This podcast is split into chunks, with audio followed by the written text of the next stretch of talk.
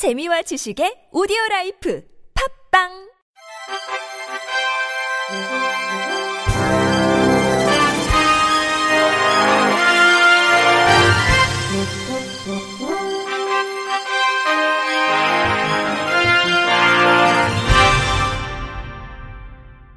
청취자 여러분 안녕하십니까? 6월 20일 화요일 KBIC 뉴스입니다.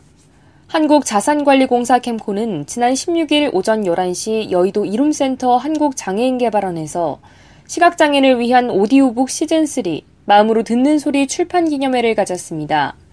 2014년부터 시작돼 올해 3회째를 맞는 캠코 시각장애인 오디오북은 시즌 1 65권, 시즌 2 70권에 이어 이번 시즌3 65권까지 총 200권의 오디오북이 제작됐습니다.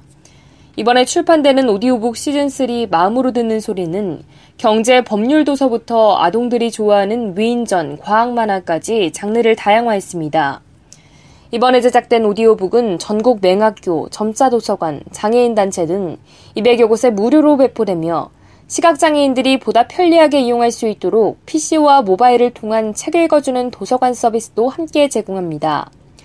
아울러 시각장애인 오디오북 시즌1과 시즌2는 캠코 임직원 목소리만으로 제작된 반면 시즌3에서는 목소리 재능 기부에 일반 국민까지 참여할 수 있도록 개방 확대했으며 일반 국민 30명 모집에 6,700명이 지원하는 등 많은 관심을 받았습니다. 문찬용 캠코 사장은 캠코는 지난 3년 동안 시각장애인들이 마음으로 더 넓은 세상을 마주할 수 있도록 오디오북이라는 방법으로 소통의 길을 함께하고 있다며 앞으로도 책을 통해 세상과 새롭게 소통할 수 있는 기회를 드리기 위해 국민들과 함께 아름다운 나눔 활동을 지속해 나갈 것이라고 밝혔습니다. 한편 올해 진행될 예정인 마음으로 듣는 소리 시즌4는 시각장애인 수요조사를 통해 오디오북으로 쉽게 접할 수 없었던 역사와 육아, 요리 에세이 등 실생활에 도움이 되는 도서 중심으로 제작할 예정이며 일반 국민을 대상으로 7월 5일부터 8월 4일까지 목소리 재능 기부자를 모집할 예정입니다. 대한장애인 태권도협회 KTAD가 심판 2명을 국제심판교육에 파견했습니다. KTAD에 따르면 지난 16, 5일부터 16일까지 오스트리아 비엔나에서 열린 제1회 국제 심판장애인 품새 교육에 김명식 심판과 이병수 심판 등 2명이 참가했습니다. 이번 품새 심판 교육은 세계 태권도 연맹에서 처음으로 개최하는 장애인 심판 교육으로 올해 1월 새로 제정된 장애인 태권도 품새 대회 규칙에 대한 교육들이 이루어졌습니다.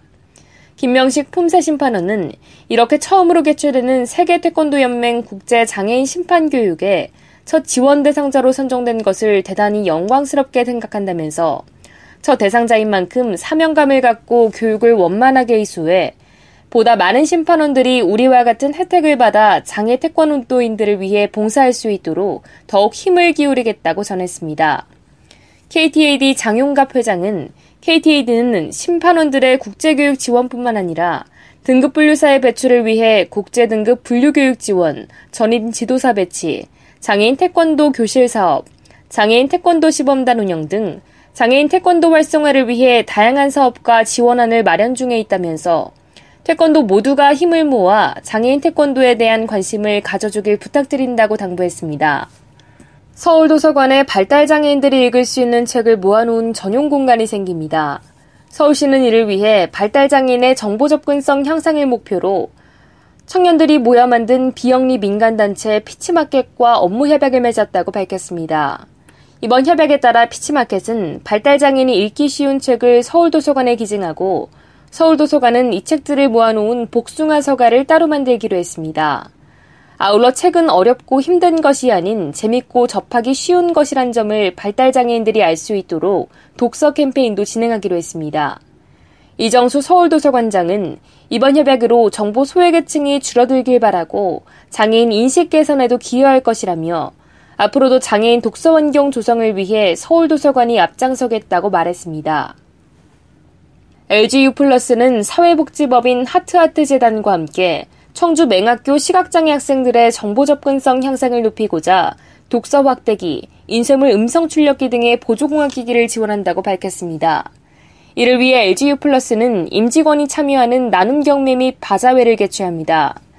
온라인 경매와 오프라인 바자회를 통해 전국 LG U 플러스 임직원이 기증한 물품의 판매 수익금 전액을 보조공학기기 구매에 사용할 계획입니다. 황상인 LG U 플러스 최고 인사 책임자는 이번 행사는 임직원 모두가 즐거운 나눔에 동참해 사회공헌 활동을 실행한 점에서 의미가 크다며 청주 맹학교를 시작으로 정보 접근에 제약이 많은 시각장애 학생 지원을 계속해 나갈 것이라고 말했습니다. 광주광역시는 시각장애인 등 교통약자의 이동 편의를 위해 올 하반기 광주 지역 주요 횡단보도에 시각장애인 음향신호기를 설치합니다. 설치 장소는 동구 8곳, 서구 7곳, 남구 5곳, 북구 14곳, 광산구 1곳 등 35개 교차로 52개 횡단보도이며 보행신호기 104대에 음향신호기를 설치할 예정입니다. 음향 신호기를 관리하고 있는 경찰청은 학교 관공서 등 공공기관과 전철역, 철도역, 터미널 주변 등 시각장애인이 주로 이용하는 곳에 음향 신호기를 점검하고 광주시는 시각장애인 안전과 이동권 보장 등을 위해 점검 결과를 이번 개선 사업에 반영했습니다. 광주시 관계자는 안전한 보행 환경을 조성하기 위해 음향 신호기와 보행 신호 시간, 조명 시설 등 교통 약자를 위한 시설 개선을 지속적으로 추진하고 있다면서 무엇보다도 운전자는 횡단보도 정지선 지키기, 신호 지키기, 규정 속도 등 교통법규를 준수해 주기를 바란다고 말했습니다. 전북 군산의 한 주유소에서 지적장애를 가진 주유원이 손님으로부터 무차별 폭행을 당해 경찰이 조사에 나섰습니다. 군산시 모 주유소 측은 지난 16일 오전 8시 10분쯤 새 차로 온 신원을 알 수 없는 손님이 반말을 한다는 이유로 주유원 40살 김모 씨를 폭행하고 달아나 경찰에 신고했다고 밝혔습니다. 폭행을 당한 김 씨는 3급 지적장애를 갖고 있으나 의사소통에는 별 문제가 없으며 반말을 하지 않았다고 주유소 측은 말했습니다. 경찰은 주유소 CCTV에 찍힌 동영상을 근거로 가해자를 찾고 있습니다. 시각장애인들을 협박해 억대의 돈을 뜯어온 30대 남성이 경찰에 구속됐습니다. 경기 안양 동안경찰서는 상습 공갈 혐의로 31살 김모 씨를 구속해 지난 2일 검찰에 송치했다고 밝혔습니다. 김 씨는 지난해 초부터 지난달까지 시각장애인이 운영하는 안마시술소에 불법 영업 신고를 하지 않은 대가로 시각장애인 등 90여 명으로부터 2억여 원을 뜯어온 혐의를 받고 있습니다. 경찰 조사 결과 김 씨는 주몽이라는 가명을 쓰며 무작위로 안마시술소에 전화를 걸어 불법 행위를 112에 신고하겠다고 협박하고 신고하지 않은 대가로 300만 원 정도씩을 계좌로 송금받아온 것으로 드러났습니다. 경찰 관계자는 김 씨가 경찰 추적을 1년여 동안 피해 다녀 검거에 어려움이 있었다며 10여 개의 경찰서가 김 씨 추적에 동원될 정도라고 말했습니다. 끝으로 날씨입니다. 내일은 전국이 대체로 맑겠으나 내일 오후 경기와 강원, 충북, 경북 지역 곳곳에 소나기가 내리겠습니다. 아침 최저 기온은 16도에서 22도, 낮 최고 기온은 23도에서 34도로 당분간 폭염특보가 지속되겠으니 건강 관리에 주의하시기 바랍니다. 바다의 물결은 서해 앞바다와 동해 앞바다 0.5에서 1m, 남해 앞바다는 0.5에서 1.5m로 일겠습니다. 이상으로 6월 20일 화요일 KBS 뉴스를 마칩니다. 지금까지 제작의 류창동, 진행의 주소연이었습니다. 고맙습니다. KBIC.